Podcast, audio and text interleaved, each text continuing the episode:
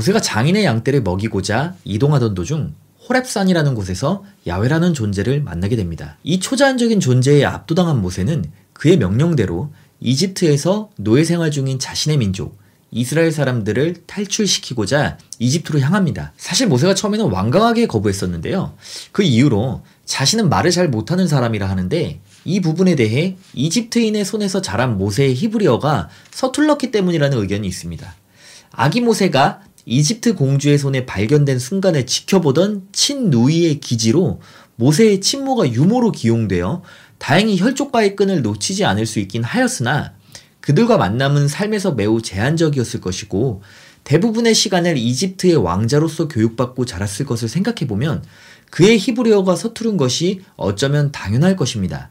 거기다 살인을 저지른 뒤에 이집트에서 도주하여 정착한 곳이 미디안의 땅이었고 미디안은 이집트와 상업적인 교류가 많은 지역이었으므로 모세가 충분히 이집트어만으로도 그곳에서 소통이 가능했을 것이죠.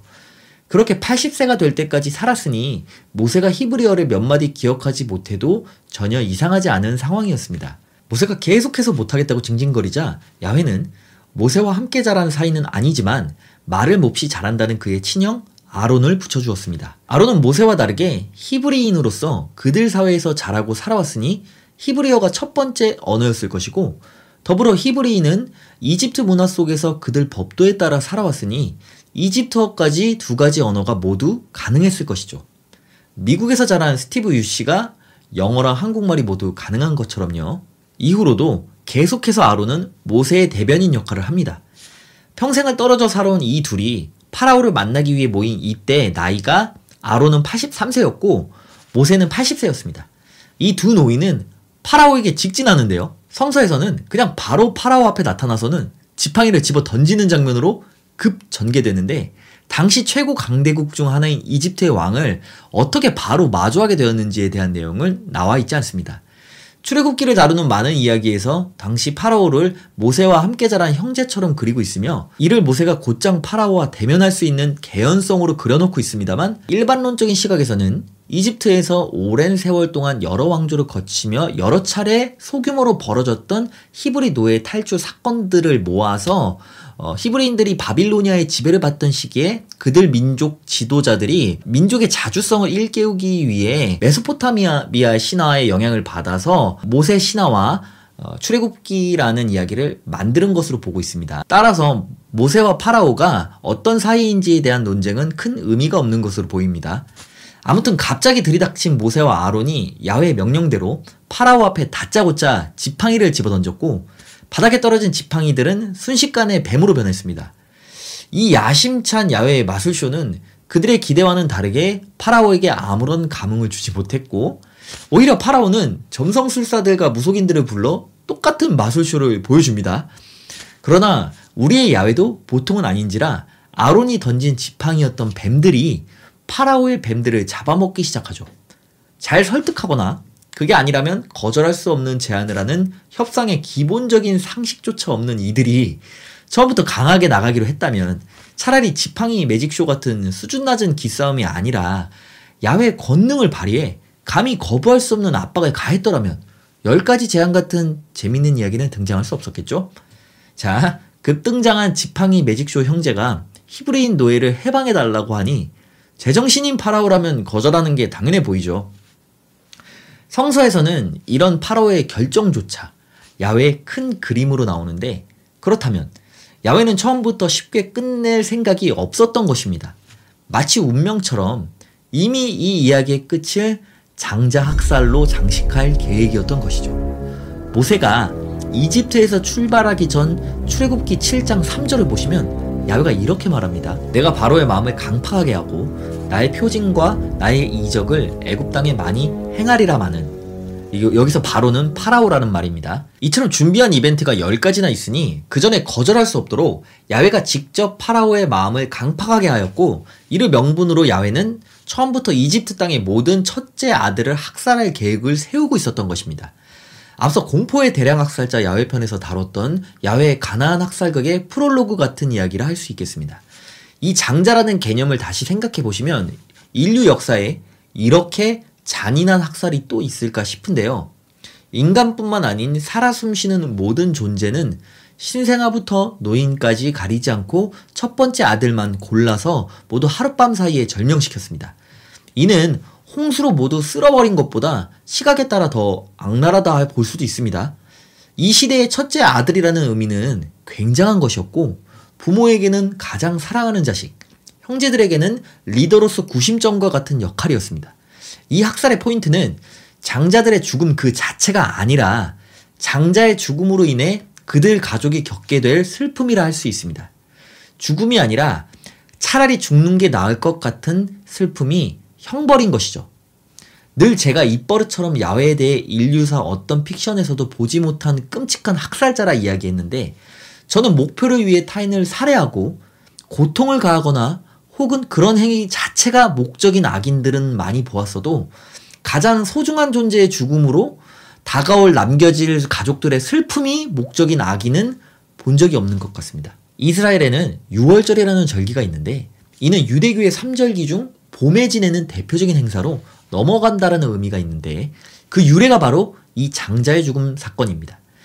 일이 벌어지기 전 야훼는 모세를 시켜 히브리인들이 수컷 양의 피를 집마다 입구에 바르도록 하는데 이 표식을 본 죽음이 그들 집을 거치지 않고 넘어갔고 이 사건 직후 파라오가 히브리인들을 풀어주었기 때문에 6월절은 히브리인들의 노예 생활 탈출을 기념하고 있습니다. 지팡이 뱀 매직쇼 직후에 앞서 말한 장자의 죽음까지 총 10가지 재앙이 펼쳐지는데 첫 번째 재앙은 모든 물이 피로 변하는 것이었습니다. 이야, 이런 재주가 있으면 힘들게 헌혈할 필요도 없겠는데 말이죠. 도대체 이런 능력은 왜 사람 괴롭히는 데만 쓰는지 모르겠습니다. 두 번째 저주는 개구리 때, 그 다음 이, 파리 때, 가축 전염병, 종기, 우박, 메뚜기 때, 어둠 등등등을 거쳐 장자의 죽음까지 이어지죠. 어떻게 공교롭게도 딱 과학 지식이 없던 고대인들이 초자연적인 현상으로 오해했을 법한 내용만 모여있죠? 피해강은 적조 현상, 개구리, 뭐 이, 파리, 메뚜기 때 등장은 자연 환경에서 언제나 존재하던 현상이죠. 가축 돌림병 또한 마찬가지입니다. 바이러스 개념이 없던 시절에는 신의 저주 혹은 악마의 장난들로 해석되어 오던 현상이었죠.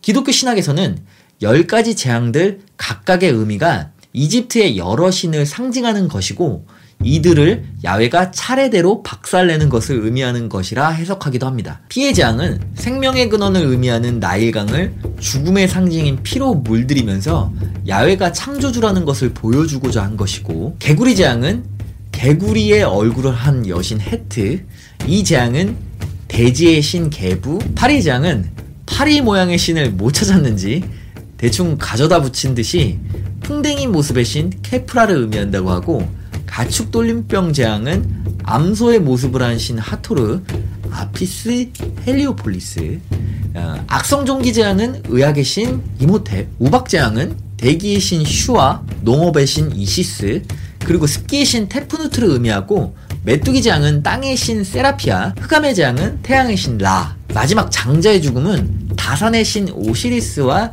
생명의 신이기도 한 이시스를 의미한다고 합니다. 그러나 이 부분에서 한 가지 말씀드리고 싶은 것은 기독교 신학의 말처럼 각각의 재앙이 뭔가 다른 것을 의미하는 것이라면 그런 의미를 만들고자 이 모든 이벤트를 준비했다는 게 이해가 됩니까? 만화 캐릭터가 기술을 사용하기 전 기술 이름을 외치는 것보다 더 유치한 상상 같은데요? 저는 이런 해석들이 매우 자기적이고 말이 안 되는 것 같습니다. 단순한 고대인들의 자연 현상에 대한 착각과 그로 인한 상상에 대해 뭔가 그럴듯한 의미를 억지로 끼워 맞추려니 이런 억지스러운 해석이 나오는 것 같습니다. 그래서 저는 이런 식의 해석들로 가득한 신학이란 학문을 솔직히 학문으로조차 부르고 싶지가 않습니다.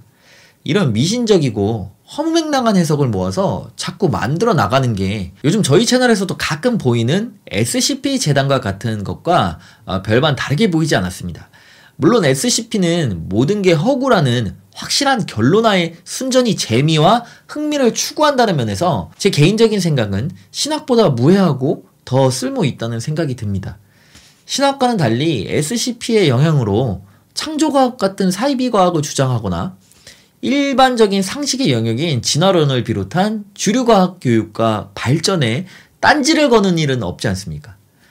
이 10가지 재앙 해석은 상대도 안 되는 정말 어처구니가 없는 신학 해석들 너무나 많습니다. 그 중에서 제가 뭐 대표적으로 황당했던 부분 하나 소개, 소개시켜드리자면 출애굽기 이후에 민수기에서 모세의 후계자인 여호수아가 전투 도중 밤이 다가오고 시간이 부족해지자 야외의 힘으로 해와 달을 멈춰서 낮을 계속 유지하는 장면이 나오는데 이를 진지하게 나사 과학자들의 연구 결과 역사상 하루가 빠져 있다 같은 지금은 창조과학회에서조차 아니라고 하는 이런 날조된 이야기가 과거 아주 오랫동안 교회 설교 시간은 물론 주보나 종교 출판물들에 버젓이 등장하기도 했으며 존 월튼 같은 유명 구약학 교수는 이 이야기가 물리학이 아닌 징조문학 용어이며 문자 그대로 해와 달을 멈추었다는 이야기는 아니라며 한 발 빼지만 또 이와 동시에 한편으로는 하나님께서는 전지전능하기 때문에 모든 것을 할 수 있으며 그가 원한다면 모든 천체를 멈추면서도 우리 세계를 무너지지 않게 유지할 수 있을 것이라는 상식 밖의 이야기를 하는 것이었습니다.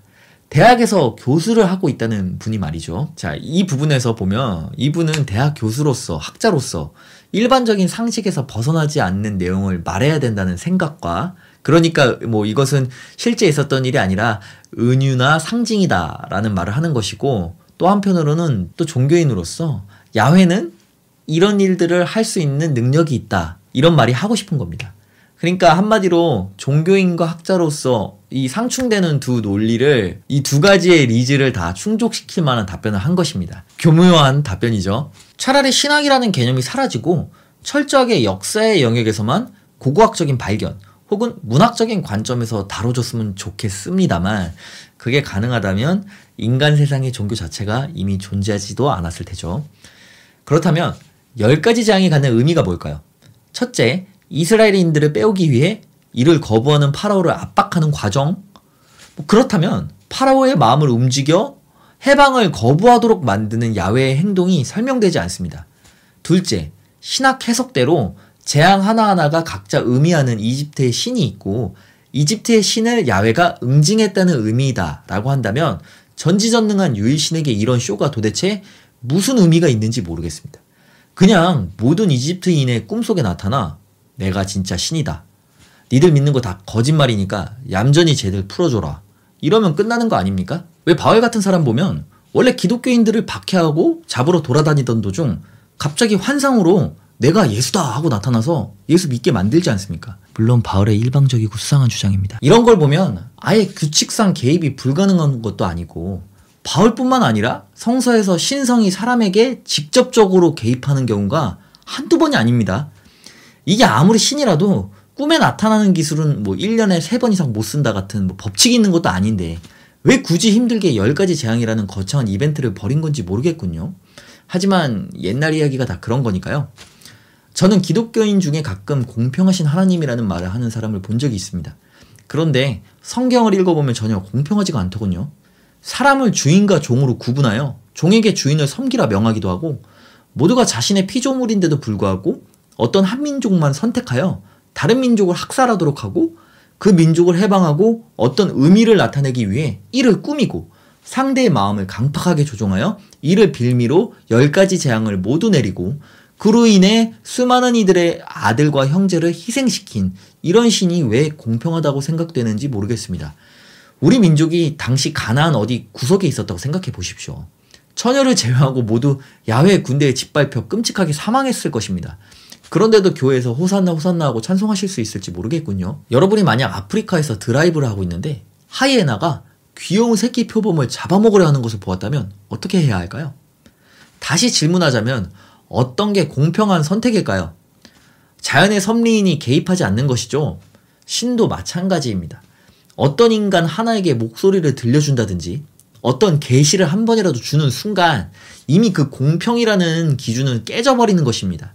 정말 공평한 신이 존재한다면 우리는 모두 영원히 그 모습을 보지 못할 것입니다. 제 개인적으로는 여태까지 그래왔고 앞으로도 그러리라 생각하고 있습니다. 그런 의미에서 저는 자신이 신과 가깝다든지 신의 계시를 받고 신의 저희를 깨달았다고 하는 사람들을 보면 이 사람들이 정말 신이 있다고 생각하는 사람들일까? 이 사람들이 생각하는 신은 어떤 모습일까 하는 의문을 품게 됩니다. 열 가지 매직쇼 끝에 결국 모든 장자의 죽음으로 슬픔에 빠진 이집트는 이스라엘인들의 탈출을 허락하게 됩니다. 출애굽기 12장 30절을 보시면 그 나라에 사망치 아니한 집이 하나도 없었음이었더라 하는데요. 얼마나 절망적인 상황이었는지 볼 수 있습니다. 이어서 아주 재미있는 이야기가 나오는데요. 출애굽기 12장 36절을 보시면 여호와께서 애굽 사람으로 백성에게 은혜를 입히게 하사 그들의 구하는 대로 주게 하심으로 그들이 애굽 사람의 물품을 취하였더라라는 구절이 나오는데 쉽게 말하면 야훼가 이집트인의 마음을 조종하여 이스라엘인들이 탈출할 때 그들 재산을 막 넘겨주도록 했다는 말인데요. 이런 날강도 같은 신이 있습니까? 이 이야기에는 기독교의 커다란 모순들이 존재하고 있습니다. 첫째는 인간의 자유의지입니다. 신은 인간에게 자유의지를 주었기 때문에 그들의 의지대로 예수에 대한 믿음 여부에 따라 천국도 지옥도 갈 수 있는 것이라 하는데 여기서 보시면 이스라엘인들의 해방을 반대하도록 파라오의 마음을 조종하는 것도 야훼이고 이집트인의 정신을 조종하여 이스라엘인들에게 재산을 막 퍼주도록 조종하는 것도 야훼입니다. 그렇다면 누구는 예수 믿도록 조정해서 천국 보내주고 누구는 예수 안 믿도록 조정해서 지옥 보낼 수도 있는 거네요. 그러면 전도는 못하러 합니까? 어차피 야외 맘대로 할 수 있는 건데요. 저는 솔직히 칼뱅의 예정론을 보고 아니 뭐 이런 바보 같은 신학 해석이 있나 이렇게 생각했는데 구약 성서 속 야외의 모습을 보면 이런 해석이 나올 만하죠. 기독교의 구원관이 얼마나 우스운 이야기인지 이처럼 성서 초반부터 확인하실 수 있습니다. 또한 이 이야기에서 장자의 죽음이 과연 누구의 책임일까요? 마음을 조종당해 야훼의 의지대로 행동한 파라오의 탓일까요? 아니면 처음부터 계획하에 파라오의 마음을 강파하게 만들어 모든 재앙을 진행하고는 그 모든 원인을 파라오의 선택에 의한 결과로 뒤집어 씌운 야훼의 책임일까요? 이번 이야기도 그렇고 그간 신화 성경을 보시면서 이 사람이 지금 전부 허구라고 하더니 또 왜 실제 이야기처럼 따지면서 비판하는 거야? 하고 생각하시는 분들이 많이 계셨을 거라 생각합니다. 어, 제가 말하고자 하는 것은 이 이야기의 유해성입니다. 이 책을 삶의 지표와 동시에 모든 가치관의 척도로 삼는 사람들이 너무나 많습니다. 앞서 말한 야외의 10가지 재앙 이야기가 전염병이 창궐하는 와중에 방역 당국의 말을 무시하고 교회에 모여 앉아 아멘 아멘 외치면서 들을 만큼 성스럽고 훌륭한 교훈적인 이야기가 아니라는 것입니다. 저는 각자 생각하는 신의 모습이 그 사람의 삶에서 드러난다 생각합니다. 안타깝게도 신천지로 인한 첫 번째 지역사회 감염 확산을 맹비난하던 기독교가 최근 감염 확산의 주 원인으로 떠올랐습니다. 그러나 여전히 이웃의 생명은 안중에도 없이 마치 자신들의 신앙만 특별한 듯 착각한 이들의 모습을 보면 구약 속 이스라엘 민족이 자신들을 신의 선택을 받은 민족이라 믿으며 타민족에 대한 무자비한 학살을 벌였던 이야기가 생각납니다. 이런 게 신의 뜻에 의한 정당한 일이라 생각하니 자신들의 특별한 신앙의 가치를 지키기 위해서는 지역사회 감염 우려에도 예배를 목숨 걸고 강행하겠다는 말이 나오는 것입니다. 예수의 사랑을 말하지만 실제로 예수는 미끼 상품이고 진짜 이들의 신은 구약의 악신 야외인 것이죠. 구약의 괴팍하고 신경질적인 학살자가 당신의 신입니까? 아니면 원수도 사랑하는 예수가 당신의 신입니까? 저는 기독교와 개독교의 차이가 여기서 오는 것이라 생각합니다. 삼위일체라는 다수결 채택된 속편하고 변태적인 교리를 기준으로 한 대답이 아닌 정말 당신이 믿는 신은 누구인지 묻고 싶습니다. 당신이 믿는 신의 모습이 당신의 모습으로 나타날 것입니다.